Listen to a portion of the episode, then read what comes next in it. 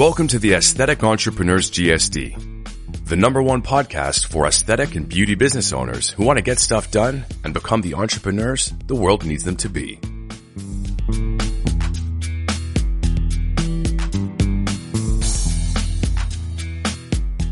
Many of you out there are uncertain, overwhelmed, and confused about this thing called business. Where there's uncertainty, we give you comfort.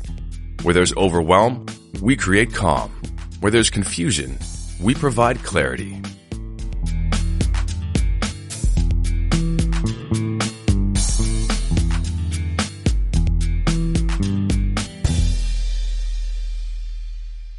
Guys, welcome. Welcome to um, the Date at 8 special with my amazing special guest, Mr. Jason Graystone.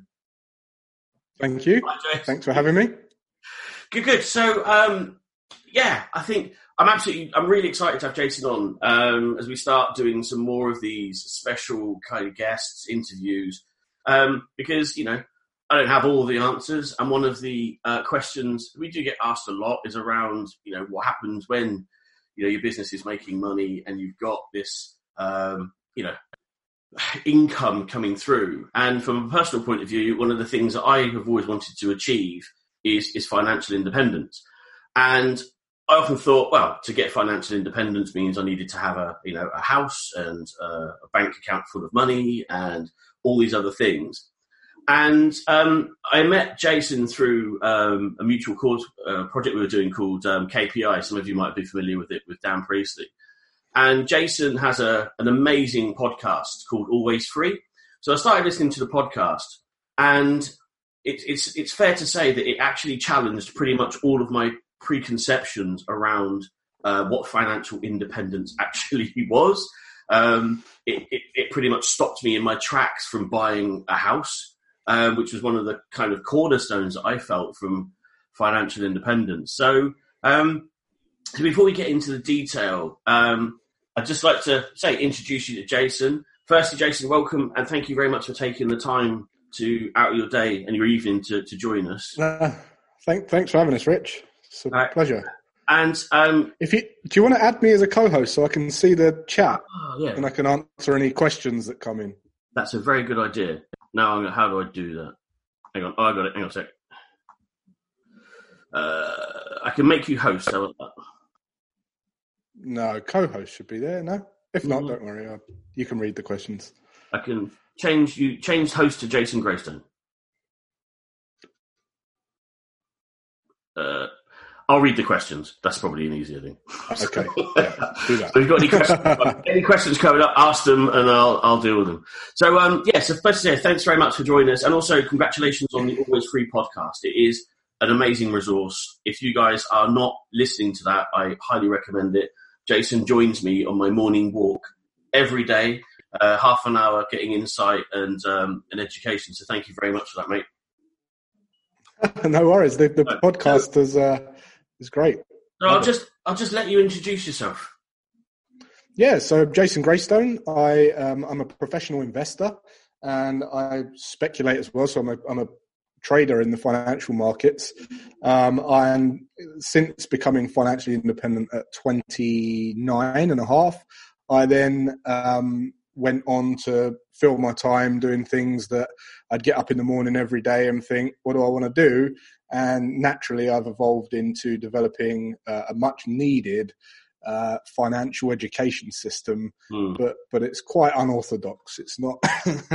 it definitely challenges the the status quo. It's not. It's not your average run to the back of the room uh, Welsh partial Welsh strategy, I should Yeah. say.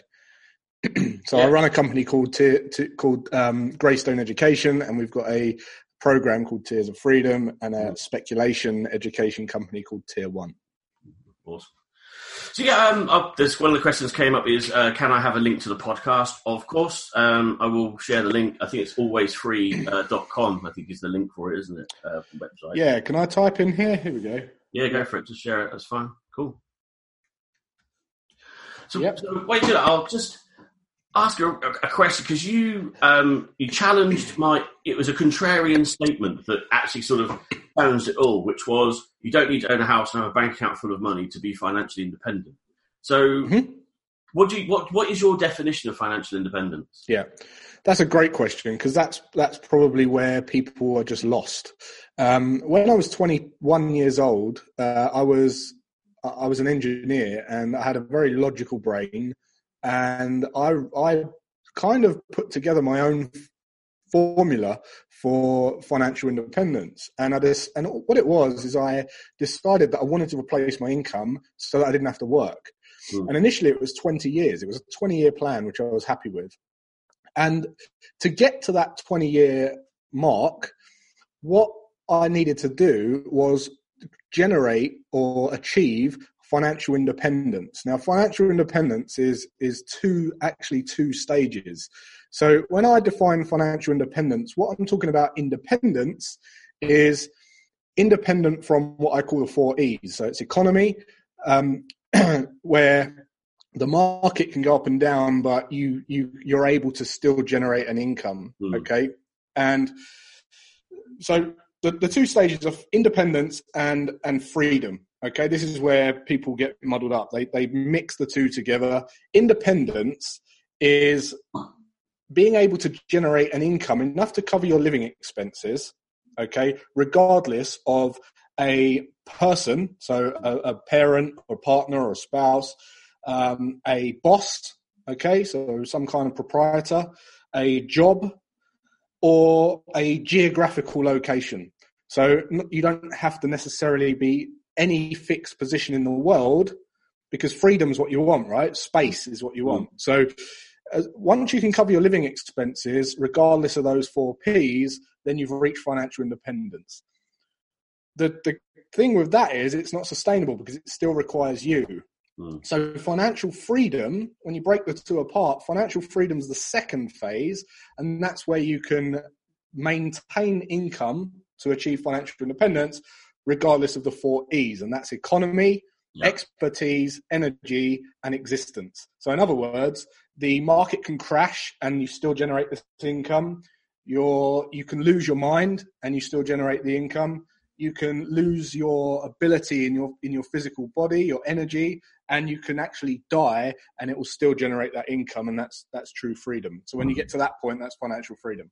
So those are definitions for me, and I had a very, you know, tangible formula for doing that. And I, I initially, as I say, it was 20 years and then I got it down to 10 and then I got it down to five and I ended up doing it in about three and a half by the time mm. I got to so in total it took me about six years mm-hmm. okay so in, in all of those sorts of things I think one of the couple of things that pumped out is and actually quite a, you know quite a powerful statement is you know financial independence is the ability to make money after you have died effectively um, so it's, it's creating a machine that basically just pumps out cash and how you talk about leveraged income an awful lot when you're in, in your um, podcast. I mean, what do you? How do you define that? Yeah, again, so the, the so I just gave you the kind of definition of financial independence and hmm. financial freedom. The components that make that up, because as you mentioned at the start, people go and buy a house and they think that's financial independence. Financial independence is about being free. Okay, because I've met so many high earners, right, high earning entrepreneurs who ask me what I'm doing, and some of them are like back. There was a there was a period of time where people were asking what I was doing, and they were earning three times what I was earning. Hmm. What they wanted was the time, you know, the ability to just get up and do and do whatever they whatever you wanted, and that's really what they were after. So, the components of financial independence, because when there's ways and means of going about achieving financial independence, and people make mistakes of trying to earn more money, which which is wrong if you don't do it the right way. They try to, you know, save all of their money, which is not empowering at all. You know, you're strimping, scrimping, saving, and being a tight ass, and you can't really live. And they think that the more they work or the harder they work, they're going to become more financially independent it, it's absolutely crucial that you have freedom as the objective, mm. and the components that make that up are LA, which is liquid assets. Okay, so cash, mm. your your cash, your liquidity. When you buy a house and you dump all that money into the house, you're freezing a tap. Okay, so if you imagine a tap's your income and it's just dripping, feeding you, Mm. and you just dump it and freeze it, it's going to freeze the tap. There's no more income. You've then got to go to work to pay for an empty house that sits empty all day because you need the cash to pay for the upkeep of the house. You can't pay for your breakfast with a brick, right? so it's stuck in the house. So LA is part of is one component. LE is your um, your living expenses. Mhm. Okay, so controlling them the right way, optimizing them the right way, and, and understanding your debt to income ratio and all that kind of stuff, and your assets to expenses ratio. And then LI, which is leveraged income, because the reason I talk about leveraged income or passive income, you might have heard, um, is because that's that's free of time. Mm. A lot of people come to me and they say, "I just want to earn passive income." I just and I say, "What do you want? You know, what what is it you want then?" And they went, "Oh, I just want to be able to work wherever I am in the world." And I say, "That's not passive income. That's that's mobile income." Mm. And almost any job can become mobile. You can just go and you know do a service online, but it still requires your time. Passivity is no time, and that's the Mm. that's that's where they go wrong. You have to first make something mobile and then make it passive. And people go about it the wrong way. But those are the three. That's why I don't promote passive income so much. Mm. I, I call it leverage because I like to see it as building a a pivot in your in your income system and then leveraging it up so that you're free of your time and then it becomes passive. So leveraged income. So it's liquid assets, Mhm. living expenses, and leveraged income. And the formula, if you was if some of your listeners want to kind of do some sums, is your liquid assets divided by your living expenses minus your leveraged income streams. So I'll give you an example. If you're earning, if you've got five thousand pounds cash in the bank, okay, and let's just say your living expenses are two thousand pounds per month. If you've got zero leveraged income stream coming in, and you have to go to work to earn your income, then when you divide five thousand uh, by two thousand, you get two and a half. Yeah. What does a two and a half mean? The two and a half means 2.5 months. That's how much time you can buy into the future before you have to start changing your lifestyle. If you then, let's just say, for instance, you start generating a thousand pounds uh, per month on leveraged income, then you can see how the formula changes because you know you divide that by uh, if you do, if you bring in a thousand pounds and you minus that from 2000 you've got 1000 5 divided by 1 is 5 so you've just doubled the amount of time you can buy into the future Mm. and the great thing about it is when you focus on leveraged income and you've got a clear focus on how on that type of income to develop which is why i was just talking to you about online business you start to you start to it's exponential. So by the time you get to 1899 pounds per month in leveraged income and you you approximate your living expenses you're you can buy something like 400 months into the future. So it's exponential. Yeah. um, and that's always how i thought about time and money so that's the formula It's a it's a good formula, and it has to be a good formula because if I can understand it, it's really simple. so that was half the problem with dealing with finances. Is it's almost like it's something like it's a game designed for very few people to actually be able to understand. Um, so Yeah. you know, it is is great when I kind of you know heard it, understood it the first time. It makes sense, and you know we're now sort of in, in the process of actually implementing that. Um, guys, don't don't sit there and be quiet. If you've got any questions for Jason, just pop them into the link uh, into the Q and A uh, on Zoom, and we'll take them as we go through. I've got a few questions, so feel free to you know engage and um, anything that he, he said this, up until now is resonating with you and hitting you. Brilliant, you know, let us know. Um, if you've got any questions or any points you want to address, let us know those as well. Um, so when we talk about the you know the online businesses, obviously, conversation that we were having before we came on is um, my I share your belief. Actually, I think that the as businesses grow and develop, especially in the sector I work in with aesthetics, is you've got kind of five different business types. So most of them start off as a, a boutique business. So it Yeah. might be one practitioner at home with a home clinic that grows and develops into a lifestyle business. So they may have a few little salons they're working out of or a small clinic. Then that moves into a performance business, so a couple of staff.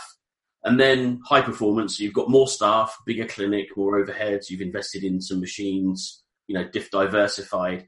And then from there, it kind of sort of either stalls, maybe they sell. But I think there's also now an opportunity, especially with the way, you know, the, the society has changed and the business has changed, to be, create knowledge businesses and leverage their, you know, income, in, all of that experience that's been developed over those over that time to educate people on how to do certain things. And I think that actually is part of the businesses that can be mobilized and turned into online businesses quite easily.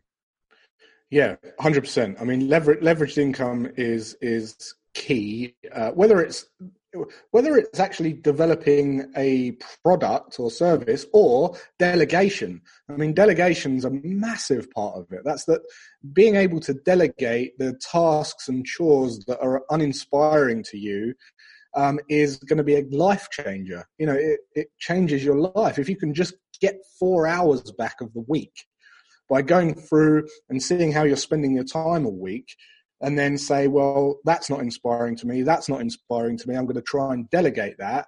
That's where the slippery slope is on the lifestyle business because people go into lifestyle a little bit too early rather than pay that delegation fee, yeah. you know, and they, and they don't see the because it's intangible they don't see the income growth that comes from doing that mm. and it's it's mind blowing I, I, look at my time because I've just launched this new company, right? So I was always free. Now I'm never free, right? So I, I, I launched this thing and the way I look at my life is like Tetris. I don't know if you remember Tetris. Yeah. The blocks used to fall yeah. in, right?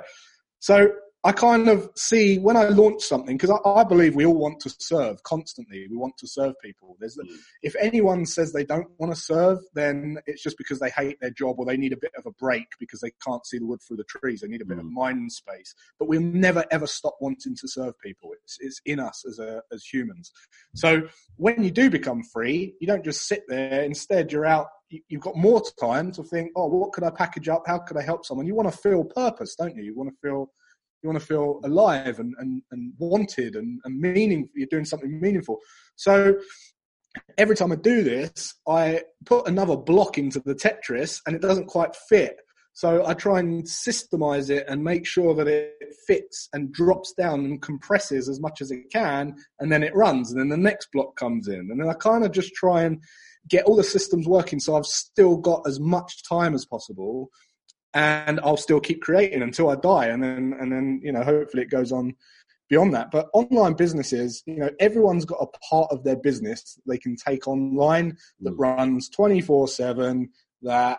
Uh, doesn't require open hours and doesn't require staff. It could be, you know, some simple automations, um, and you'll be you'll be amazed at just what that does by adding that to your business. You know, you'll be inundated with um, inquiries, which will keep your your business model oversubscribed. Then you can charge more. Then you can, you know, you, you know the you know the deal anyway. Yeah. But no, I think, but the, the because the, sort of the nature of I suppose the aesthetics business is.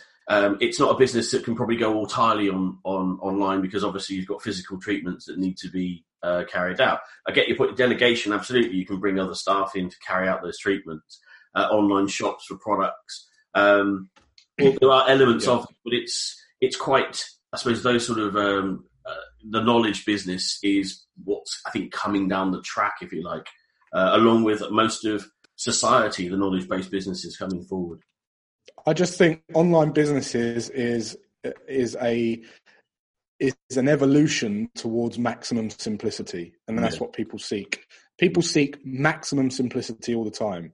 They don't want some kind of um, you know if, if you've got well blockbuster for instance and netflix they wasn't a better service provider. They just they reduced space and reduced time. That's it. If you can reduce space and time in your business people will flow to you because humans value time more than anything mm. right? So they if you if you're quicker they will come to you. If you can give a high value service quicker and and um, mm. you know, without them having to go anywhere, yeah. they will they will flow to you. So everyone's got something in their business that they can hook people in in that way, even if it's a you know some kind of virtual consultation or a a report that you can you can give away, or just some values and principles, especially in the aesthetics. You know, if I was going to get some surgery done, or some teeth done, or some hair implants, right?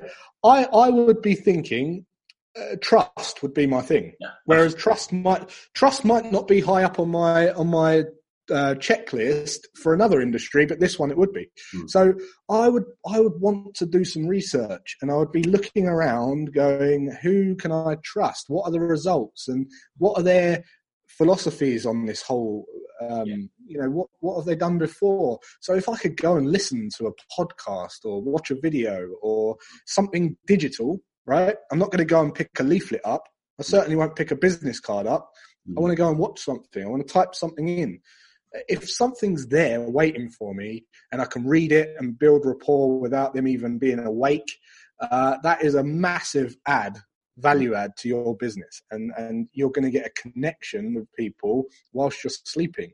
So, yeah, absolutely. See, you, you heard it from someone else. I'm banging on about this all the time about marketing assets and leveraging those, creating podcasts and doing Facebook Lives and videos and all that sort of stuff. So for you to hear someone else say it, it's great. Makes me feel like I'm not the only one standing there saying this sort of stuff.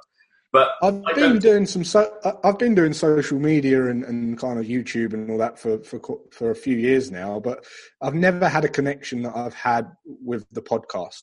The podcast seems to have the highest connection um, in terms of you know an emotional connection with people and i don't know what it is i think it's because there's no visuals i think it's all down to the imagination and you can connect and you can imagine it being you and mm. you can you can just you know it's a really deep connection so if you just talk to your phone and pump it out there you're going to get a you're going to get i think it's amazing i mean it's i've not been really that into podcasting and obviously connected with yours and yeah you're absolutely right it does kind of go to another level it's audiobooks leave me a bit cold because I think they they just they become quite boring. I think it's just the way that they're mm. narrated. I, I, they don't engage me.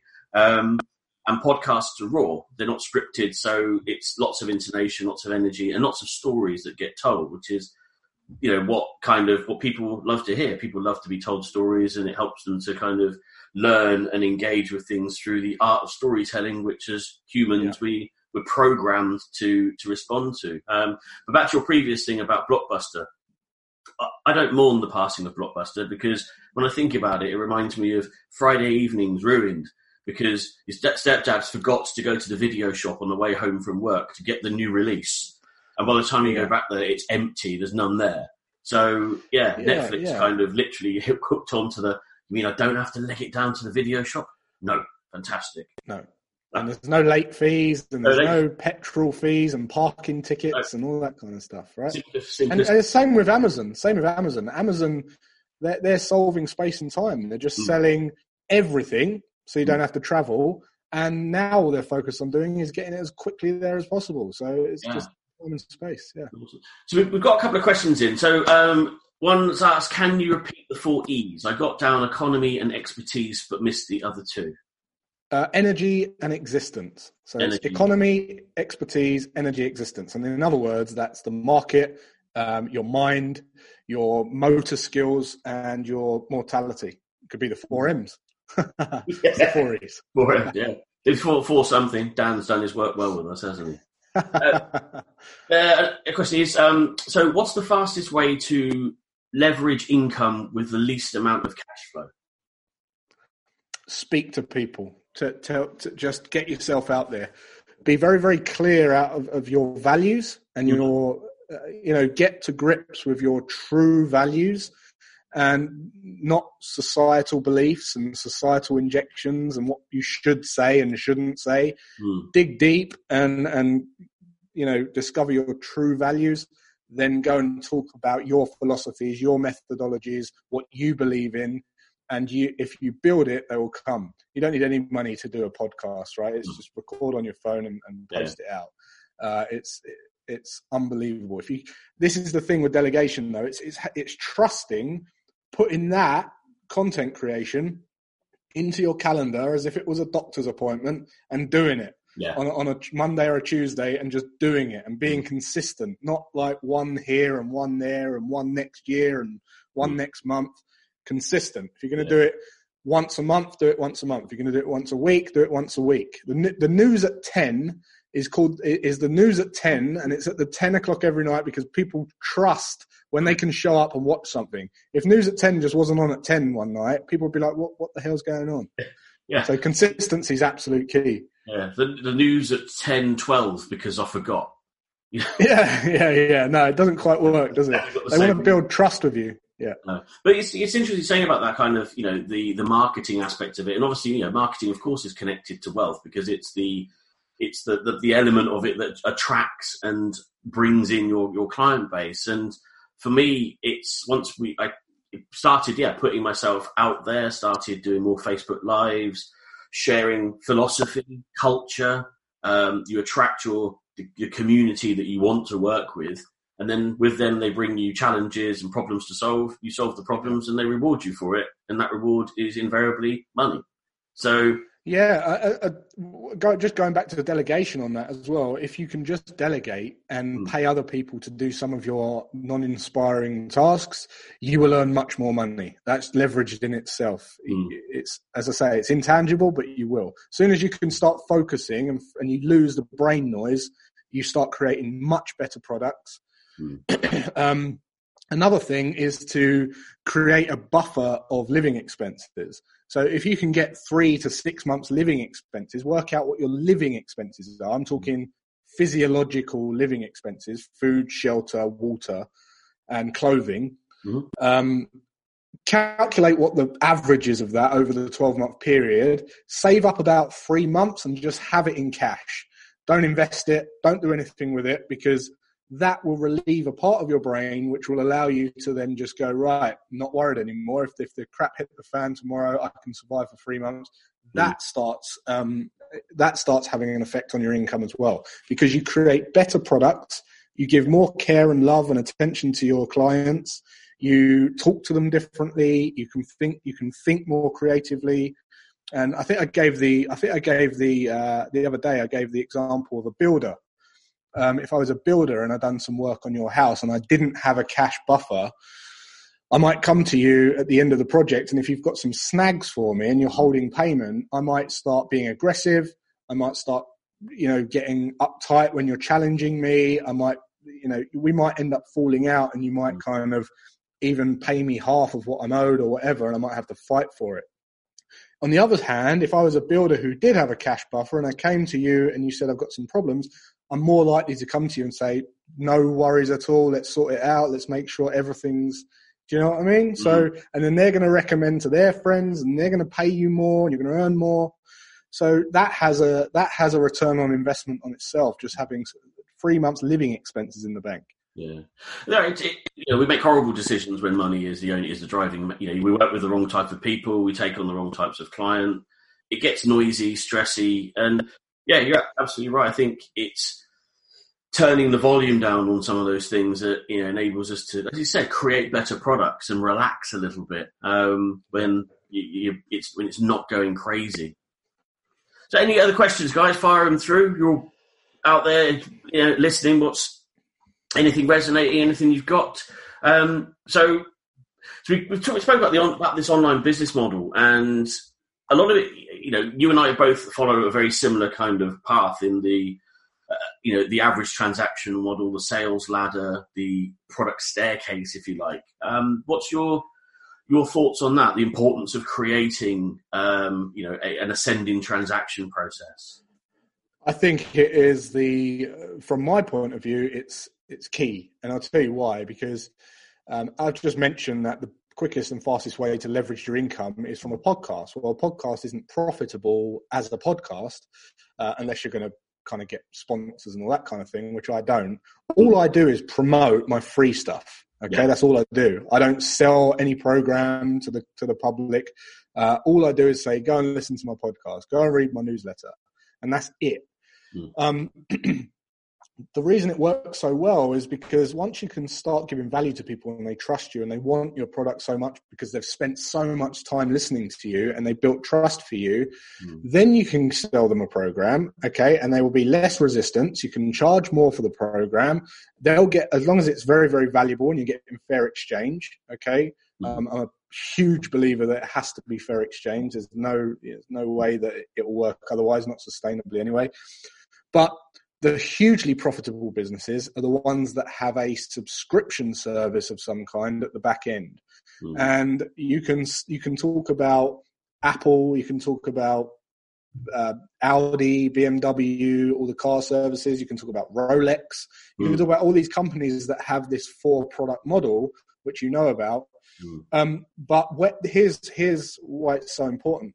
When the subscription model can cover all of the living costs of your business and everything else on top is cream, that's when you can really start cooking on gas because all of the programs that you sell, that's just pure profit that goes mm. straight into investments. Mm. And then the investments compound and so on and so on. So, um, in my opinion, it's crucial to have a have a four product, three to four product uh, empire.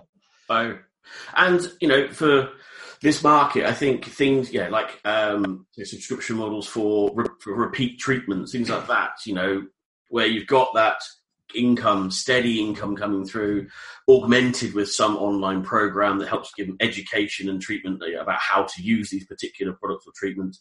I think that's the route. To, that's the route to go down. Um, because you know, as we sort of kind of said all the way through this, and I think you know the message definitely coming from me is that you know to get this leveraged income, everybody here listening to this, regardless of the fact that you might make your money at the moment with doing treatments, is to go away and start thinking about how you can create some kind of online element to your business that doesn't involve you, might involve you a little bit, but not a lot, but it's giving that educational process. And then you can also link it in with product sales. So moving through the gears, click, buy a product. It's all hands off. It's doing it while you're asleep. All those yep. wonderful things.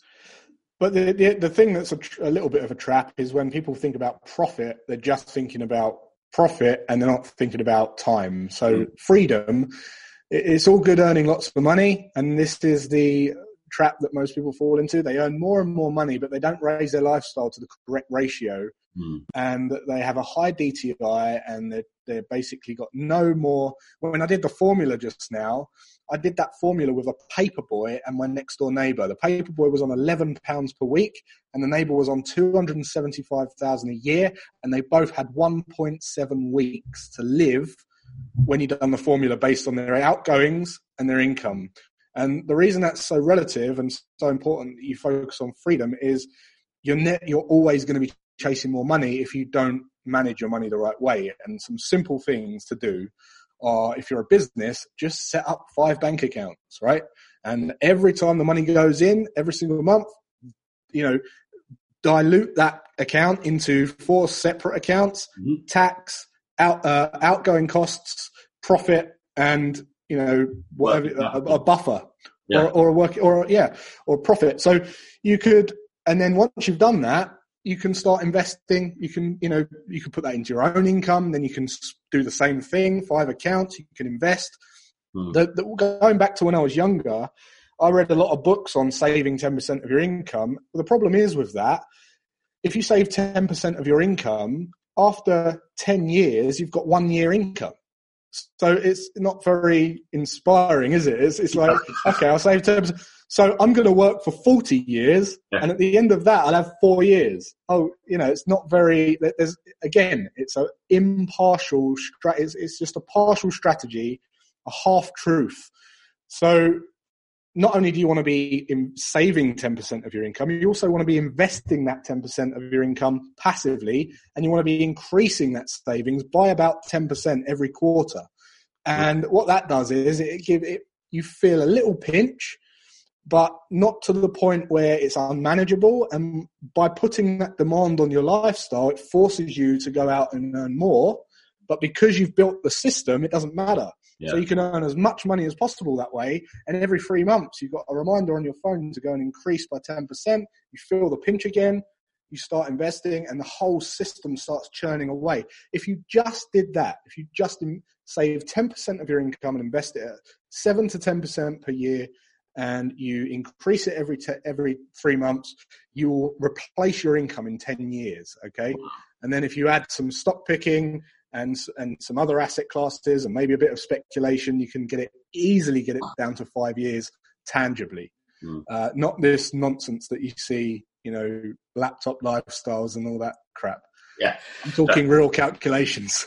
yeah, it's like yeah. Say um, when the maths when the maths are easy and it makes sense, I get it. When it's slightly confusing, it means that it's either it's just not making sense. It's not real. No. Um, that's No. awesome. Actually, we had a question, and I remember the story you were talking about about you know the the paper boy and the guy who was you know had quite a lot of assets. And one of the questions is if you could go over the liquid asset, living expensive, passive income equation again. Be good to actually get. You could use that as the analogy. I think it would go down. It would uh, be clear. Sure, yeah. So we worked out that the there was basically a paper boy who was a friend of my son's, and he was on eleven pounds per week. And he came around my house, and I said, "How's the paper round going?" And he was like, "It's all right. The paper round's all right. I could do with a bit more." And I said, "Why could you do with a bit more money?" And he said, "Well, I'm saving for these football stickers, and I want to buy all the football stickers before my friends do it. I want to get it done before my friends." And I said, "Oh, okay." And we kind of, I said, "What do you buy with the with the pound that's left over?" Because he was spending a ten pound on football stickers. Hmm. I said, "What do you what do you buy with the pound that's left over?" And he said, "Well, I can buy a can of Coke for a couple of days because it's like fifty p for the can or whatever." And I was like, Fine, "Okay." And it started making me think about the next door neighbor because just before that, the next door neighbor I was talking to was really stressed out, and he was earning two hundred and seventy five grand a year, and he had outgoings of about nineteen thousand something a month, right? Mm. And because he had 19,000 outgoings a month, it meant that he had about, I think he had about 1,500 on top of that, that was just, um, you know, it, it, it, um, just left over. Okay. So disposable income, if you can call it that. but that might sound like a lot of money, but when you did the maths on that, and you saw how long he could live for before drastically having to change his, his life, it was relative to the one pound that the, that the paperboy had to buy two cans of Coke. Mm. So the sum, the, the formula is this it's LA, which is liquid assets, divided by living expenses minus passive income or leveraged income. Okay, so it's, it's, it's looking at those three things and the combination of those three things that will dictate how free you are and how much wealth you've got because wealth to me is just time it's not Hmm. it's not money at all it's just getting up every day and deciding how you spend your day Yeah. um so yeah it's all relative It is relative, and I think you know you helped me to kind of I think be slightly more grateful for where I am in in the world in things because you know, I, I am privileged in a sense. It's like yeah, I've been working hard, but I can get up and choose my own hours. I have the privilege of getting up and being able to do an hour walk in the woods every morning, listening to podcasts. Yep. Um, so when I was listening to that, thinking, gosh, you know, money, money, money, wealth, wealth, wealth, and then suddenly think, well, actually, here I am walking around the woods, listening to a podcast when lots of other people are grafting to pay for the mortgage for the house that is empty and pay for the lifestyle to impress the people who they don't actually like. You know, um, yeah you know, you suddenly you kind of like, actually, yeah, you know what, I am one of the enlightened few, and I'm going to carry on with my wonderful walk. Um, yeah yeah, exactly it's, it's the reset of what we feel society has created almost this expectation that I mean I think we, we looked at this was the, the kind of the big five, wasn't it? It's like you leave school, leave school, get a job, get married, buy a house, have a kid. And Yeah. sort of the big five were done used to be done by the time someone was thirty. But only kind of recently did everybody realise that actually, apart from maybe leaving school, not even actually school, even that is an option. You know, Yeah. you homeschooled as your, you know, as, as your son is homeschooled. So, you Yeah. know, you've got all of these things are optional. Um, buying a house does not necessarily have to be something that you do. Um, and actually, one of the questions that we've had, just I'll give some some of the feedback. Is one's from uh, from Mel. Is some of this has absolutely blown my brain. I told you it would. Uh, so valuable. Um, will we have access to this chat again so we can listen over? I'll have to think about that. Uh, Roxanne, do you own a property now? Uh, when would you recommend investing in a home, if ever? Great question. Great question. One of the one of the biggest things that people can't really comprehend is the fact that up until now, every good thing to do or every bad thing to do or every positive or every negative is just a made up value or opinion or belief. And we've just bought into things that someone's decided that's good, that's bad, that right. Mm. So when you when you understand that and you and you really think about that, you think, well, the people that are telling me this have they got the life that I want? Because I'm because I want freedom, and they're telling me to buy a house, and I've got these plans to build this big business, and I believe in my heart of hearts that I'm going to be earning a fortune in ten years. Why are you not believing in yourself and then strapping yourself up with a mortgage for 30 then in a hmm. mediocre kind of house where you're basically saying you don't believe in what you're, telling me you're going to do, right?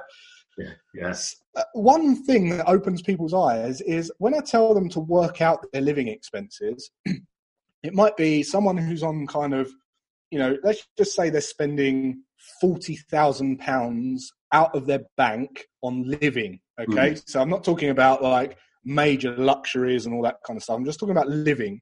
Forty grand, and let's just say, bearing in mind you can passively invest at about seven to ten percent. You mm. can pick some good stocks uh, using some very very timeless and universal strategies that have stood the test of time and generate around fifteen percent per year. And then you can speculate if that's your thing, and you can get twenty five plus mm. uh, on speculation, right? let's just say conservative, you passively invest your money and every year you're looking for about an 8% return. Okay. Let's just say your living expenses are 40 grand a year, right? Yep. If you divide 40,000 by 0.08, which is the percentage return, you're going to get about 500 grand. What that means is 500 grand is all you need to, to be financially free mm. forever. Yeah. that's passive investments. That you've you've basically achieved financial freedom. So not even independence. That's freedom. Uh, uh, uh, an income, yeah. a forty grand a year income that will go beyond your life and be willed down generation to generation, and it will never touch the the original investment. When I say that to people, when they say I've got five hundred grand in my house, in my equity in my house, and I'm like, well, why are you so stressed going to work? You know. sell the house, rent, and invest the equity. It's just being able to just look at things differently and stop stop basing your actions on what people have told you is the right thing to do because they don't necessarily have the life that you want and the only three things you can control are you know what your uh, how you perceive things the decisions you make and the actions you take. They're the only three things you can you can control. So I'd love to see a lot more people actually taking control of them, you know, and, and challenging these. Well, mm. the, fir- the first intro to the podcast is it's designed to make you test the status quo, right? So yeah. mm. just like that, that is that. Start there. Just start there. Just yeah. stop comparing yourself to others and mm. trying mm. to and trying to live like other people. And yeah, for for a natural rebel, these are all some music to my ears. You know, I, I've even considering I served, you know, served in the navy and that sort of stuff. I've still never really been a fan of the man, and you know, the contrarian. If there's opportunity, opportunity to do the opposite, that is every that's the perceived wisdom. I like doing that, yeah. and yeah. you know, yeah, but it all it makes absolute sense, and it's the feeling of stability and security the, that's you know supposedly associated with home ownership but actually it's kind of the opposite because as you say if you've got your money you're tied up in a in an in an object that's going to take you you know god if you put a house on the market it can take years to sell it your life's going down the down the, the toilet and you've still got this equity stuck in the house having it in yeah. liquid is makes is a much more sensible option. Totally, totally. So there's a couple of questions. Someone said, "Should you rent?" I'm currently renting, so sounds good. So here's a couple of things to bear in mind if you are renting. First of all, there's a saying that you should rent where you live and then own what you rent out. So if you're into property, the best way is to rent your house that you're living in and then buy properties to, to, to let out and rent. At least you're getting a leveraged income or a mm-hmm. passive income as long as it's all managed right, because property can be very not passive if you're not having it managed right.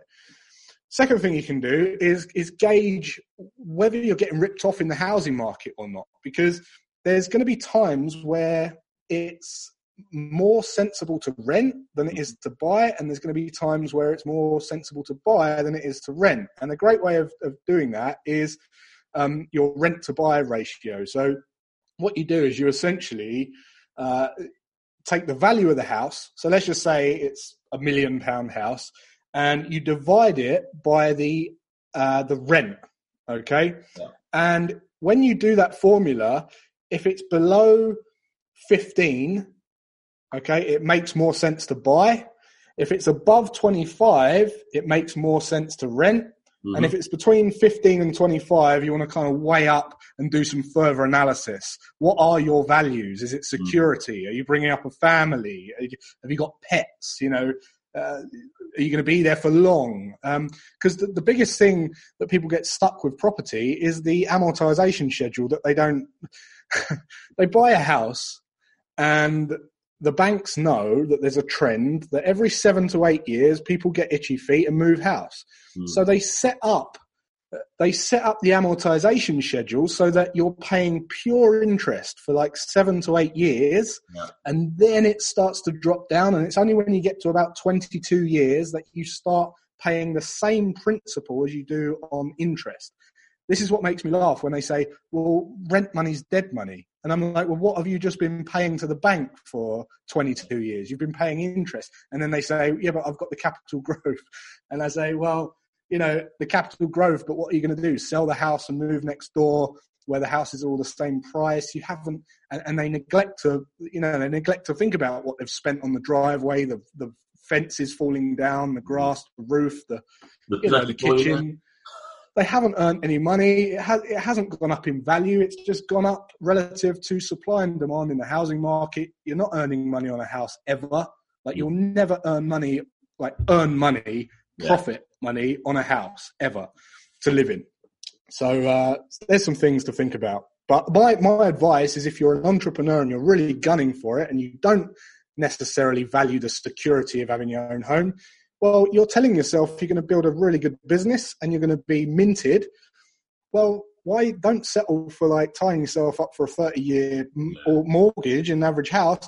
Start aggressively accumulating wealth right? Stay liquid, stay nimble, and then go and go and build your forever home or, or buy your forever home. So, Becky, back yourself.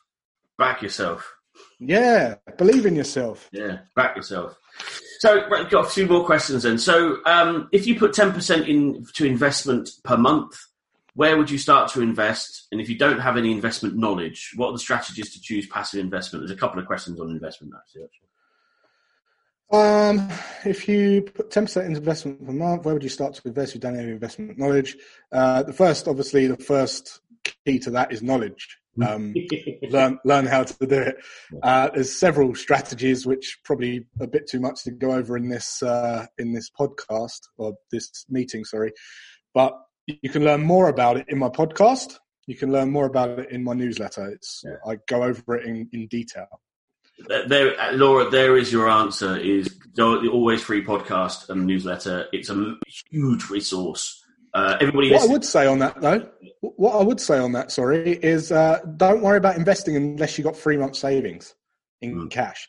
People come to me all the time and say, "Oh, it's a lot of money to be sitting there. I feel like I should be investing it," and that is where they go wrong. Uh, mm. You know, just have the three months in cash. Put it in a high interest account by all means, mm-hmm. but you need your animal brain needs to know that it can access it very quickly and it's not at any risk.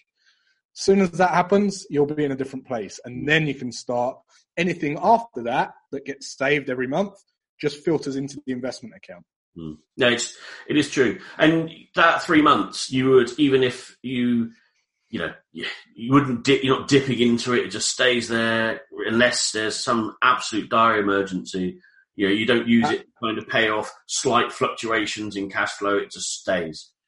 No, I put it first. There's a there's a saying, "Pay yourself first. and and what I see that as is is paying my my true self first, my financial freedom first. That's my inspiration. You know, my purpose, my highest value, that's what I want to pay first, and I'm paying that freedom account first. That mm. gets priority over everything. Um, and then I just control my living expenses to the correct ratio as to what I'm earning at that at that point in time. Yeah. When you do all this and you set it all up, it's amazing how your income grows. You earn more money than ever. It's, yeah, it's, interesting because I mean, we'll jump onto a couple of the final questions in a second, but I have. Um, you know, one of the steps I've made recently is to uh, move pretty much all of my accounts over to one of the challenger banks, to Starling. Um, and it's actually, yeah, because you've got these different pots and spaces, you can suddenly start to filter into these different buckets. It does make it easier. It's, you said it to do it, and I'm like, well, I'm not entirely sure whether or not this will work, but all of a sudden, bang, and it's just there. It's just starting to flow. And yeah. it also affects your your mindset because you you become sort of you know driven to acquire and to do, but as you say, better services, better products. You get better at selling. You get better at accumulating wealth. You, the value proposition changes. I have conversations with my clients about charging for consultations. I believe they should because it's value. Um, so as their belief grows, the value proposition grows, the wealth grows, and it just starts to trickle through. Um, totally. You know, taking these logical steps and applying them. Yeah, as I say, the more you're not focused on bringing in the income to, to soothe the animal mind, mm. the more creative you become. Like you can sit there, and because there's no scarcity, you can sit there and really think how you can make a difference in your client's life, mm. whether that's a tool, sorry, whether it's um, you know, just another part of their journey, a phone call or something makes a difference. Yeah, definitely. So, a couple of people are saying it's time to get aggressive. Good on them. so, um, last couple of questions. I appreciate your, you know, it, it's it's an evening, um, but what would you say is the biggest obstacle people place in the way to financial independence? Um, well, firstly, they compare themselves to others, uh, which is an obstacle in itself because they're trying to look up to the people who haven't got financial independence, but they think they have because of mm. the fancy cars and all that kind of stuff. Mm. First thing is ask, you know, do they really, really have the life? When you look deeper and you see the downsides to whoever that is you're looking up to, you'll start to see the balance. You'll start to see that actually it might not be what you like. Um, using strategies that people tell you who haven't achieved what you want to achieve. So things like buying a house, Dave down the pub telling you to invest in Apple, you know, all that kind of stuff. Don't don't do it. He's he's not rich from it. You won't get rich from it. Um, working longer, don't work longer. Work less. Try and get yourself out. Uh, that will bring in more income. Uh, but this whole thing of having to work more is an obstacle. It's it's you're banging your head again. You're going nowhere. Mm. Um, but putting your money, putting big lumps of money into non-liquid assets. So mm. a house, a fund, even like a big fund that you've got fifty grand in that mm. is doing nothing. Um, you could make that work better for you in business. In fact, mm. I would take a punt on you rather than the fund, uh, especially while you're young and energetic and being able to create more and more businesses. Do that as aggressively as possible and give it mm. as much value as possible. Uh, so that's kind of an obstacle. And then um, not having a strategy. Mm. You know, no too plan. many one, too many one things. All the property thing, all the Bitcoin thing, all the, you know, this on this drop shipping thing, and all this crap. You know, it's just you need something that stood the test of time, something that's that's tangible, something that's that's got numbers to it, mm-hmm. something that you can project and see, I mean, you've, you've probably seen insights into the tools that we've developed where you can mm. actually pinpoint the day you'll become financially independent and the day that you'll become financially free, and you can you can mm. see, you know, mm. you can see all that stuff. That's what people need. You know, that, that's that's what people need. Yeah. A, a gu- guidance from someone who's achieved it. No, absolutely. That's awesome. Awesome. That's great insight, and I think it's you know, as you sort of said earlier, it's consistency, discipline, focus, eyes on the prize. And interesting about cars, and you know, most people love a flash motor. I love a flash motor. Um, trouble is now I look at them and this used to be someone said you know cars used to be a, a symbol of how much you earn. Now they're a symbol of how much you own, and flash cars are debt. It's just debt.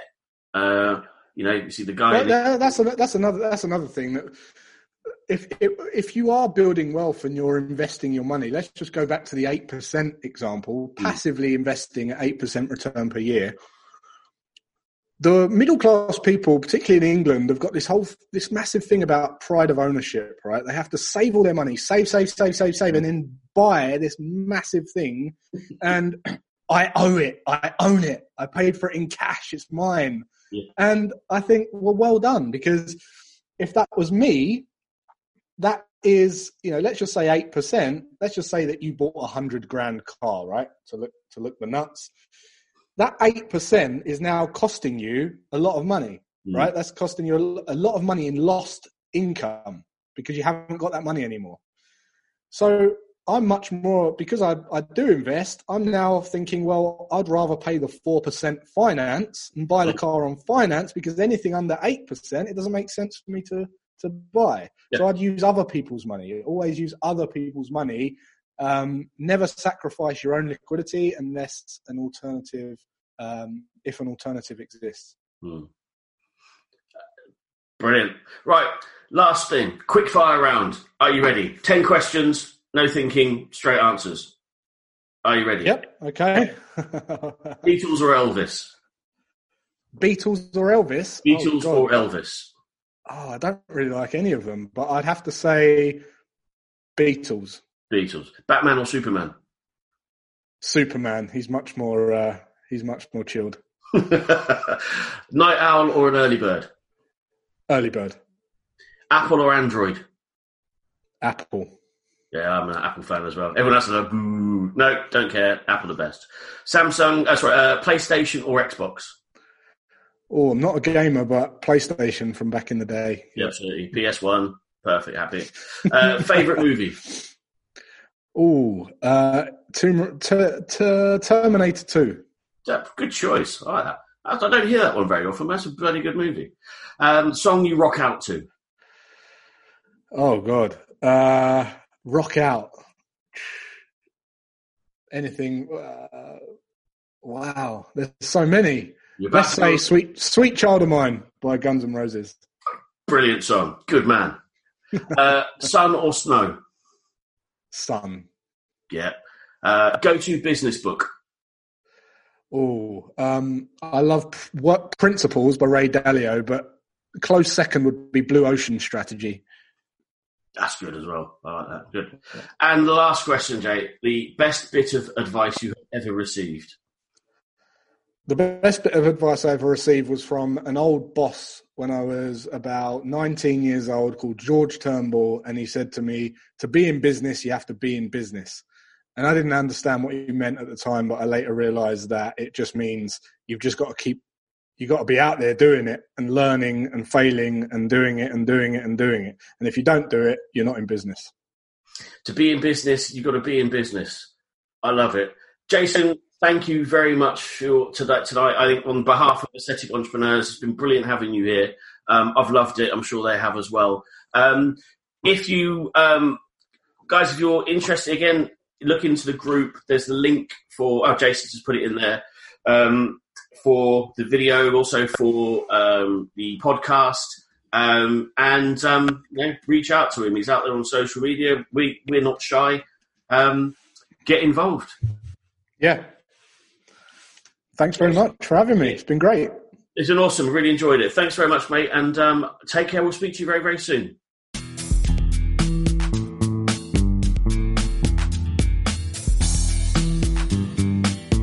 Subscribe now for tips, insight, and stories to enhance, empower, educate, and elevate your business to new heights.